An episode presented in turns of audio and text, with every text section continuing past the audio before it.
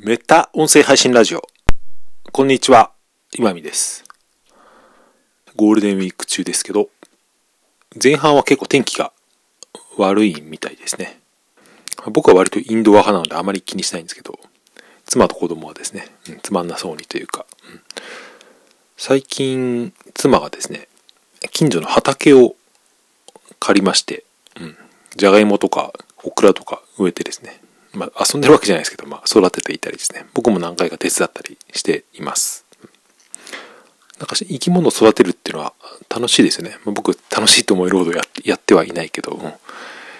今、妻と子供はですね、うん雨が降り出す前に、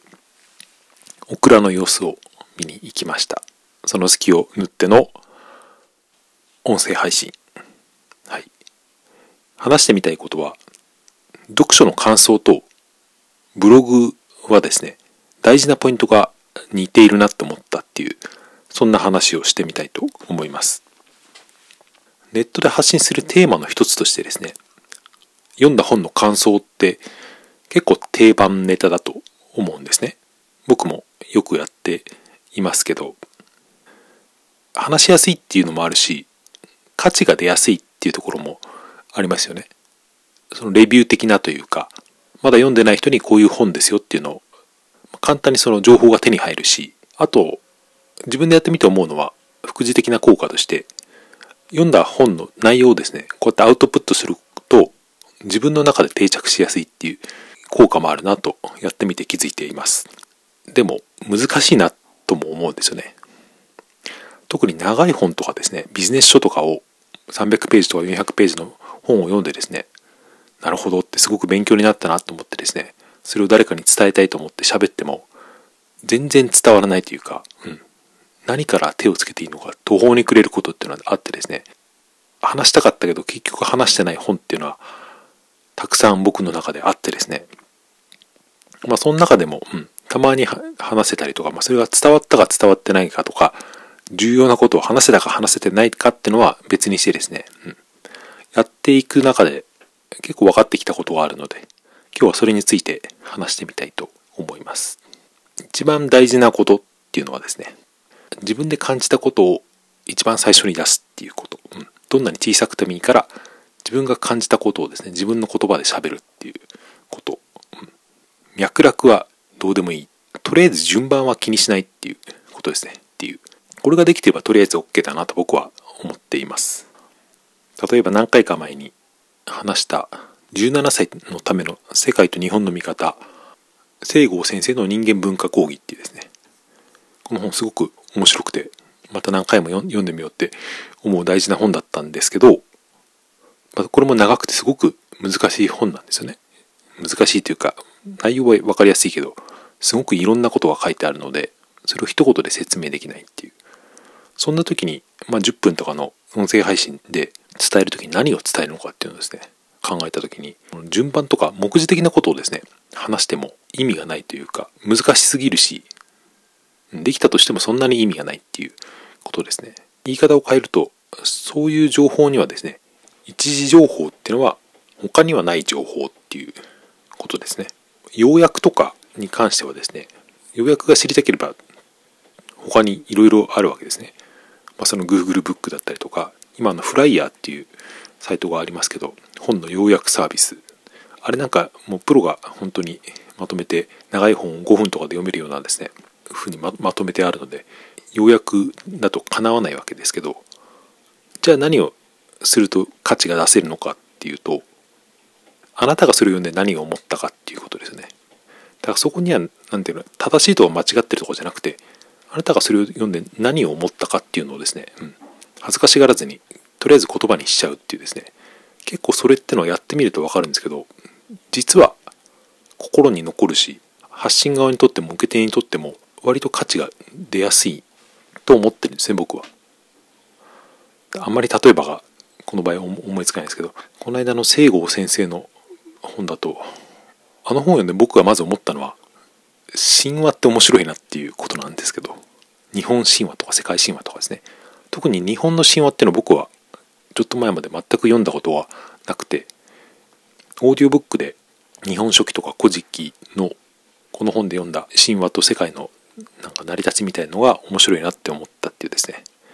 これも全然うまく伝えれてないですけど、僕にとってはそれをバッとですね、繋がったので、そういうことをですね、を掘り下げて考える。自分が思ったことについて掘り下げるっていうですね、ことが大事だと思っていて、誤読っていうのは、なんて恐れないというか、大事だなって思っていて、誤読っていうのはその、誤って読むっていう書く誤読ですね。うん。 Voicy とかで配信をしてる荒木博行さんっていう、そのブックカフェってやってる方いらっしゃるんですけど、その方がよく言ってたのがですね、うん、本を読むのはその誤読がないと意味がないっていうようなことを荒木さんは言っていて、えー、家族が帰ってきてちょっとバタバタしてるうちに、一時停止したら何を、どこまで喋ったか忘れてしまったんですが、うん。では読書の感想と、まあ、ブログが似ているって話で、ブログの話をちょっと最後にしてみたいと思います。ブログもいろいろあるけど、まあ、基本的にはそのアクセスを狙ったりとか、まあ、まあ、価値を出すためのブログを書くときのことっていうのは、これもさっき言った一時情報が大事っていうことなんですよね。何かの商品のレビューをするのでも、カタログ的な情報っていうのは、上には上がいるというか、メーカーのサイトを見るのが一番早いわけだし、もっとうまく、なんて言うんだろう、他の商品の比較とか、まあ得意な人はいいけど、かなり精密に時間をかけてやらないと。つまりその、そういうのプロみたいにやってる人もいるわけだから、その人にはかなわないっていうことで、それ以外の人には書く価値がないのかっていうと全然そんなことはなくて、思ったことを素直に書いてみるっていう、それがまあ一時情報になることだと思うんですね、僕は。まあ、僕の例で言うと、まあ、骨伝導イヤホンを自分で実際使ってみて、飲んだ時に使えるとか、あんまり騒がしいとこだと使えないとか、どのぐらい音漏れがするのかとか、具体的な情報っていうのは実際に使ってみた人じゃないとわからないし、それは人によって違うんで、自分が思ったこと、あなたが感じたことっていうのを率直に書くっていうのはですね、とても価値があることだったりするんですよね。それでその時に大事だなって僕は最近よくよく思うのが、賢く見せようとしないっていうことですね。ついですね、こういうブログとかネットで発信する時って、なんかちょっと小賢しくっていうか、よそ行きみたいな言葉とか、言い方で話してしまったりするんですけど、それって一時情報を伝えるっていう意味だと結構マイナスに働くことが多いなと僕は思っていまして、うん、本当にだから家族とか友達に話す時みたいに、これすごい良かったよとか、こういう感じだったよっていうですね、知らない人に話しかける、伝える時でも一番それが伝わりやすいし、最もダイレクトに伝わると思います。あと読書の時に誤読っていう間違って読むっていうことを言いましたけど、うん、これはブログとかの時とも同じで、本来そういう使い方じゃないないものができたりとか、事実としては間違っているかもしれないけど、自分が実際そう思ったってことはですね、まあ全員にではないけど、うん、100人に1人とか、何十人に1人とかはですね、刺さるというか、役に立つ人っていうのもいたりするんで、それをとりあえず出してみるってことですね。出してみた結果を見てみる。自分でちゃんと確かめてみるっていうのは重要なことだなと思っています。これ僕話しながら思ってるんですけど、子育てと似ているな、今喋りながら思いました。うん、間違いを恐れないこととか、とりあえず自分の感じたことを自分の言葉で伝えてみるっていうのはですね、子供に伝えるのと同じだなって、だからあれですね、最後のまとめとしては、ネット発信の本の感想っていうのは、ブログとも似ているし、子育てとも同じであるっていうですね、まあ、そういう内容ですね。うん。なんかすごいボソボソ喋っていたような気がしますけど、うん。マイクの性能を信じてですね、はい。このまま出してみようと思います。はい。終わりにします。最後までお聴きいただいてありがとうございました。